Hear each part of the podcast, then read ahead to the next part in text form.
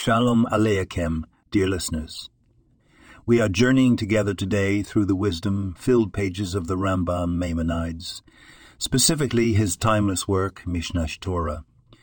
In Hilchot Deot, chapter 2, Maimonides brings our attention to the concept of the golden path, the middle way, a path of balance and moderation between extremes.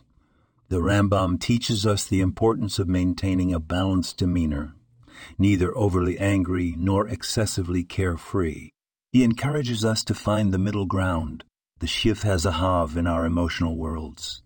This principle, dear friends, is not just limited to our emotional lives, but extends to every aspect of our behavior, be it eating, sleeping, working, or even talking.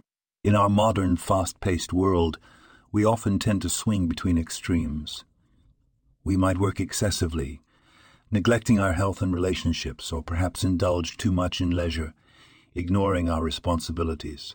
The Rambam's wisdom reminds us to strive for balance, to walk the golden path in every aspect of our lives. This balance, dear friends, is not only about our own wellness, but also about creating harmony in our relationships, our homes, and our communities. It's about being fair and just, about giving and taking in equal measures. This balance helps us to live in peace, to grow spiritually, and to contribute meaningfully to our world. Dear listeners, as we navigate through our day, let us remember the Rambam's wise counsel and strive to walk the golden paths. Let us strive to find balance in our words and actions, our thoughts and feelings, our work and rest and may the merit of the Rambam protect us all.